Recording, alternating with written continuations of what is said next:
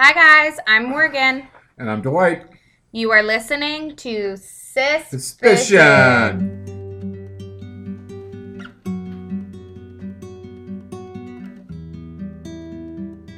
All right. Well, today we have our dad back with us again today. Thanks for being on the show, Dad. You're very welcome. It's been too long. I know. I know you've been really looking at our episode, the Clark Rockefeller episode. If you haven't heard it yet, it's real good. Yeah, did we have a lot of followers? Um, yeah.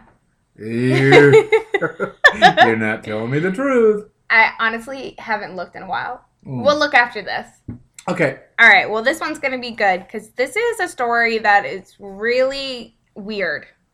I mean, I think just the whole weird thing about it is what was stolen. It's a sticky situation. Oh, bada boom. I had to get a dad thing in. So 2012 had a lot going on, but one thing that at least we in the United States or us in Massachusetts had no idea about was a multi-million dollar heist in Canada. This wasn't money stolen or jewels or anything like that, but someone or some people had stolen lots of maple syrup. Unbelievable. This is the story of the Great Canadian Maple Syrup Heist.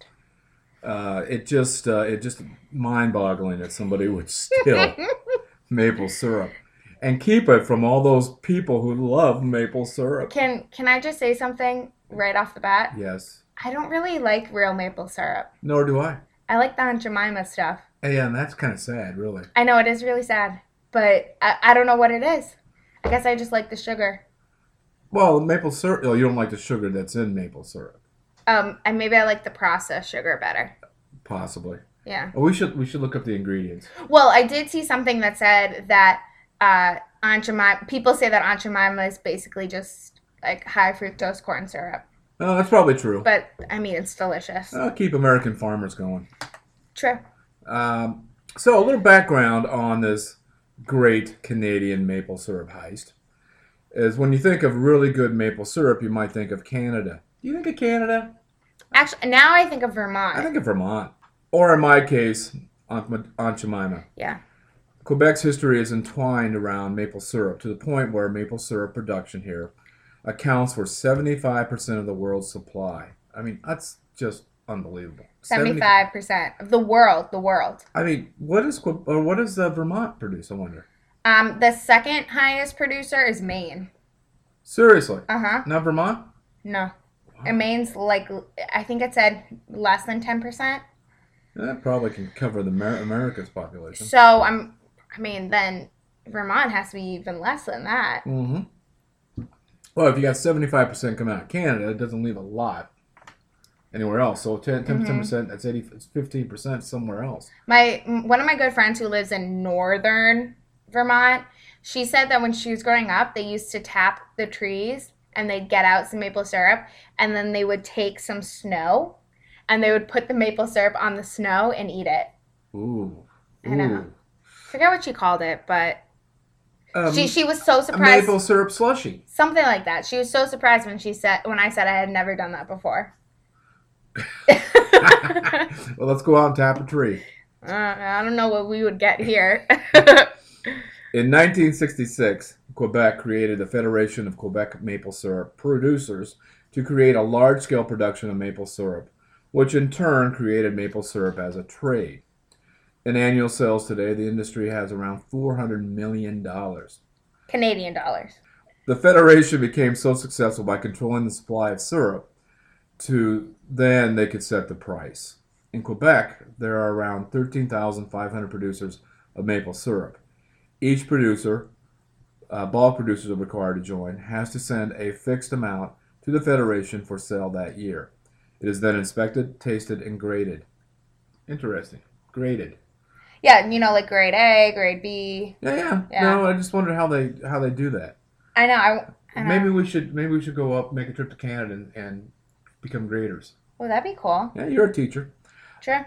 Whatever is needed is sold immediately, while the rest is stored at the Federation Reserve in Laurierville, a town in the middle of Quebec. Sometimes it takes years for syrup from a producer to be sold. The members of the Federation are only paid when the syrup is sold. Once it is sold, the Federation keeps $54 for each barrel to accommodate the advertising, marketing, storage, and testing. Apparent, the Federation looms so large that it is sometimes referred to as Canada's cartel. Mm-hmm. Very similar to what we probably more know is the oil cartel. Well, is, is in America, is it called OPEC? It is OPEC. That is the- Yeah, every single article that I have read about this maple syrup heist, they all refer to Quebec's Federation of Maple Syrup as Canada's OPEC. You know, on the side, the United States is um, uh, produces enough oil for its own consumption nowadays. Maybe we should start trying to do that for maple syrup.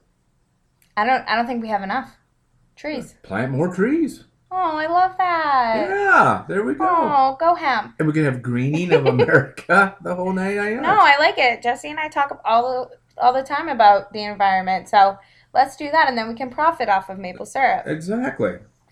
So basically, what the Federation does is it takes all of the small producers, small farmers, they have to send in a certain amount for how much they produce. So, say Well, small and large. small and large, but say, Dad, you have your own maple syrup business and you can make about 3,000 pounds of maple syrup a year or a season. You would have to send maybe a thousand pounds to the Federation. Some, something like that. I mean, I don't know the exact numbers, but I'm just No, that's fine. So then I, I'm able to sell what remains. I, I think so. own. Yeah, Okay. yeah. Um, but if you're like a large scale producer, then and you make fifty thousand pounds of maple syrup, you would have to send twenty thousand pounds or something like that. Um, the federation takes it; they either store it or they sell it. They grade it, they market it, and now that I'm thinking about it, when you see maple syrup from Canada, don't they all have the same packaging? Uh, That like white bottle, that like cream bottle with the trees on it. That's interesting because I don't know if they actually package it because this whole story is about barrels. So I don't. They must sell it from the barrel, which they do. Oh, and, then other. somebody else packages after they purchase it Yeah. for whatever pur- purpose they're purchasing for. Yeah. I mean, they make candy and all that kind of stuff from it as Oh, well. yeah, that's true. Yeah. Maple candy is actually really good. it's not bad. Yeah. But because it's now gotten so big, they have created two different reserves for where they store the excess maple syrup. I just think it's kind of that stinks for the smaller producers. So, like you, if you have to give a, a thousand pounds of maple syrup, you might not get paid for two years Or longer. or longer for that. Yeah. How are you supposed to make your money? Well, I guess that's the surplus that you don't have to send in, that you're able to sell on the market. But, and, which I was wondering that whole thing when I started reading this. Mm-hmm. because it seemed to be a little bit um, uh, fishy, and small producers would be out of business because they don't have any profit. Yeah. But it is part of the surplus that they don't have to send. They can go into the market and sell it, which means that what you have is the opportunity to uh, to make some money off it going forward. But still, it it really restricts their abilities overall. I think. Mm-hmm. And on top of that, I mean, who? How do you know what syrup is sold? Uh, do you get a percentage if they release this this reserve? Mm-hmm. Uh, do you want to get a percentage of what's sold from what you had sent in? So you know, some of this is way out there, but uh, it seems that Yeah. it benefits maybe benefits the larger producer more than a smaller producer. Yeah, because what they said is the reason for the federation is that if they if you control the supply, you control the demand, which then you control the price. So if you're only giving out if you're 75% of the world's syrup comes from you, you can then hold back some so you can up the price to like 20 bucks and then make Yeah. more money. Well, no, they said they stabilized the price, so the price really doesn't fluctuate much. Mm-hmm. because of the uh, the fact that they can either release supply or take supply off the market. So as a you know an economist, it's supply and demand. Demand is usually probably the same as a whole because I don't see that maple is more and more people are going to maple products. Hmm So you probably have a, a static demand, and thus they, if they have a short supply, they release more into it to keep the price at that level. If they have a large supply, which would reduce the price if it all hit the market, uh, they take that off the off the market to keep the price still at whatever it may be. Yeah. You know, let's say it's twenty dollars a, a pint or a gallon or Mhm. whatever. But uh, in all that saying, it, it really is just it's it's uh, confounding the market and manipulating the market, which is not something that we're used to in the United States. No. Mm-mm. All right. Well, let's get to the to the heist. Once a year, the Federation takes inventory of its supply, and this was the case in the summer of 2012. A worker was checking the barrels. He was actually an accountant, and he was on top of one when it started to wobble. This was surprising because the barrels usually weigh more than 600 pounds, and because of that, they're very sturdy. The man knocked on the barrel and heard a gong sound, like a hollow sound. So he opened it up and he saw that there was nothing in it. The barrel was empty. That was really surprising. So he looked through some more and found many others either empty or filled with water. There's also another story that uh, some other workers saw that there were some barrels that were starting to rust, which also doesn't happen with maple syrup Right. and that's how they found them being filled with water.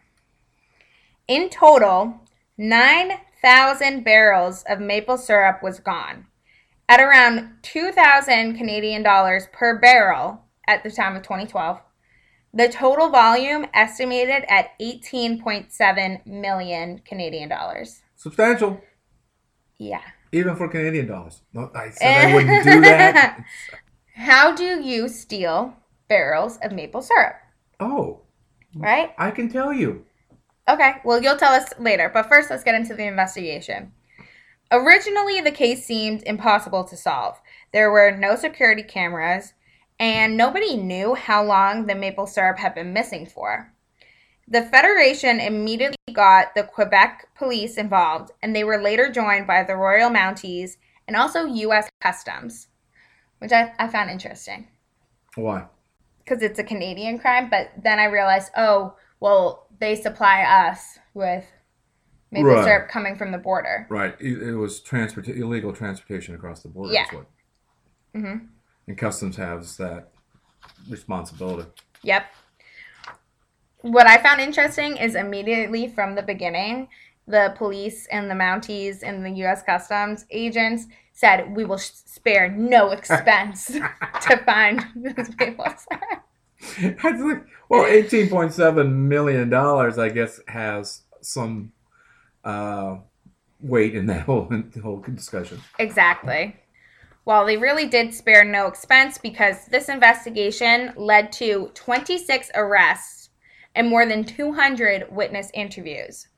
But it was only by retracing the footsteps of the thieves and the syrup Hmm. that would lead to justice. So where the syrup flowed. Yeah. Oh, that was beautiful. Thank you. Almost immediately, police believed that this was an inside job. Not necessarily a member of the Federation, but someone who had access to the reserve. Because for security, they used ID cards to open up doors and things like that. So somebody needed to have access to the reserve. Investigators followed the trail through the black market, which apparently there's a maple syrup black market Interesting. Mm-hmm, which led to barrels in New Brunswick and some of it in Vermont, which was hilariously stashed in the factory of a candy maker who claims he has no idea the syrup was stolen. Or as they were saying in all of these articles, the syrup was hot. well, I mean, I could buy that. I mean, if you had somebody approach you who has been in the business hmm in the past, and in fact, we'll find out that the father was part of a probably one of the guys who was buying the surplus away from or buy it from the Yeah. small farmers. So, you know, he was he was recognized uh, in the business. hmm So yeah, I could I could see where they were taken by that side. Yeah. At trial, prosecutors spelled out what they believed happened. The thieves took barrels out on trucks to a sugar shack. Ooh, to a sugar shack. Yeah, say that five. I know. quicker. Where they, over time, siphoned the syrup out into their own ramshackle barrels, then refilled the barrels with water. The quote unquote ringleaders eventually brought on more accomplices, and the operation grew to expand throughout different black markets around Canada and the United States. They set themselves up as legitimate syrup dealers from New Brunswick and shipped the syrup to buyers all around.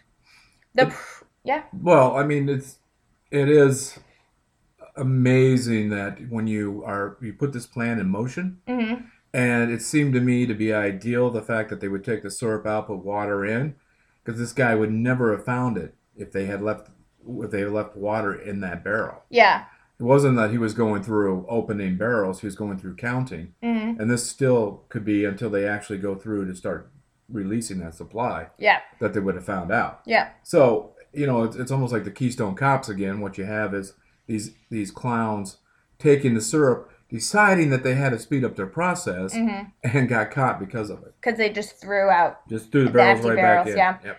Do you okay? Just picture. I had pancakes yesterday. Just picture taking maple syrup out, pouring it out of the bottle. It takes so long for it to get out. So can you imagine trying to siphon it out with? I'm just imagining one of those little. What are those called?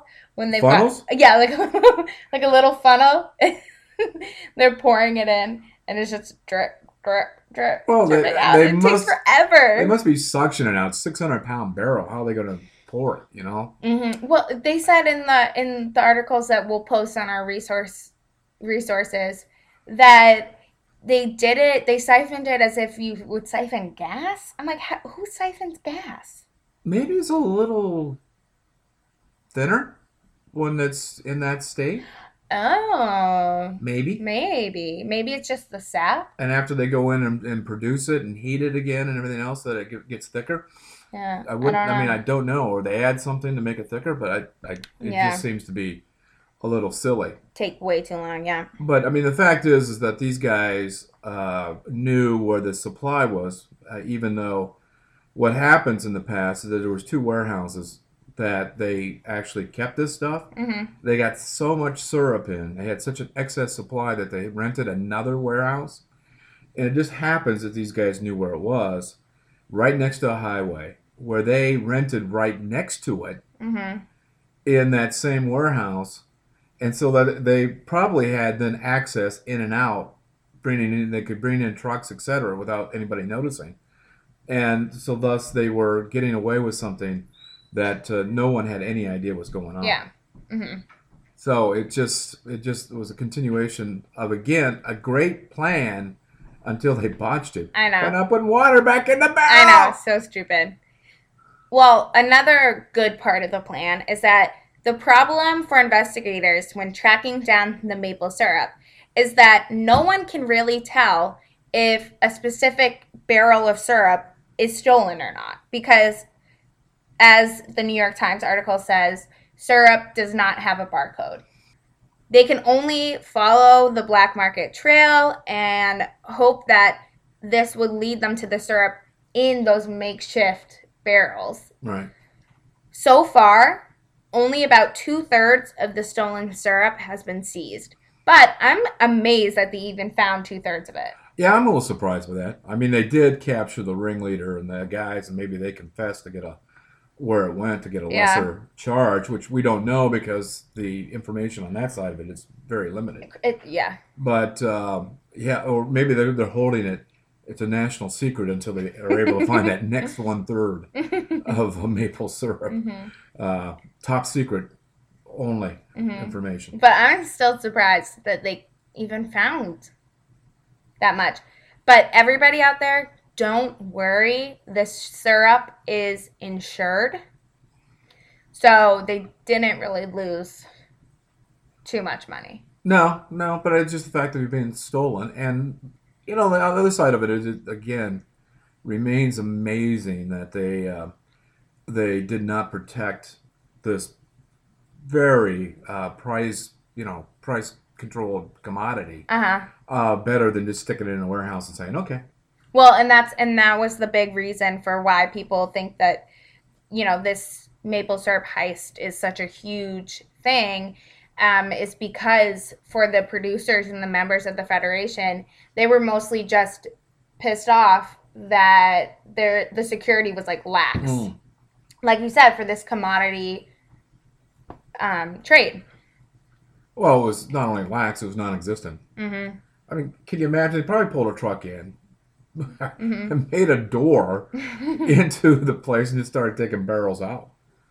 Uh, and no one noticed it except, and, and again, this guy probably knew when they would come in and count the barrels and when they wouldn't count the barrels because they came in twice a year. Yeah. That's what I understand.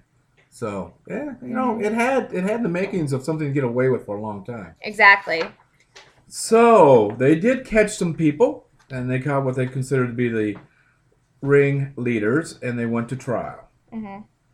But like you kind of mentioned, it's so weird because I have looked at maybe 10 different articles and I could not find anywhere, not even on Wikipedia, how the investigators found this guy, this guy, and this guy.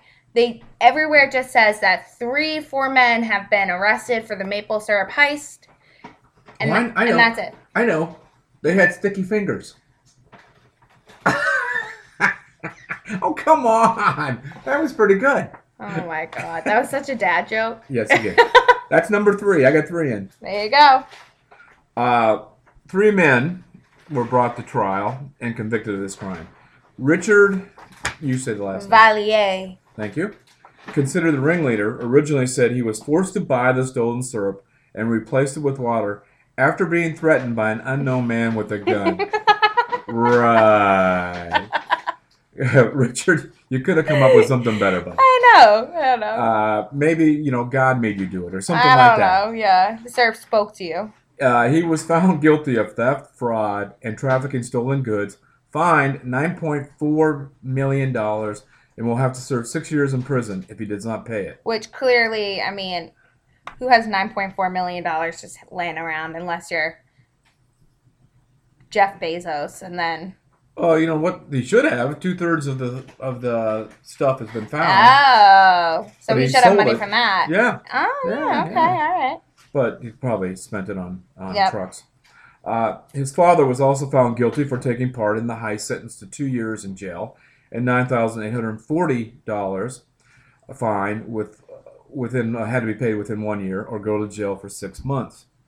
Uh, in fact, the father I had read was the guy who they called him a barrel roller. Mm. That he would go out and buy maple syrup directly from the the uh, supplier Oh, okay.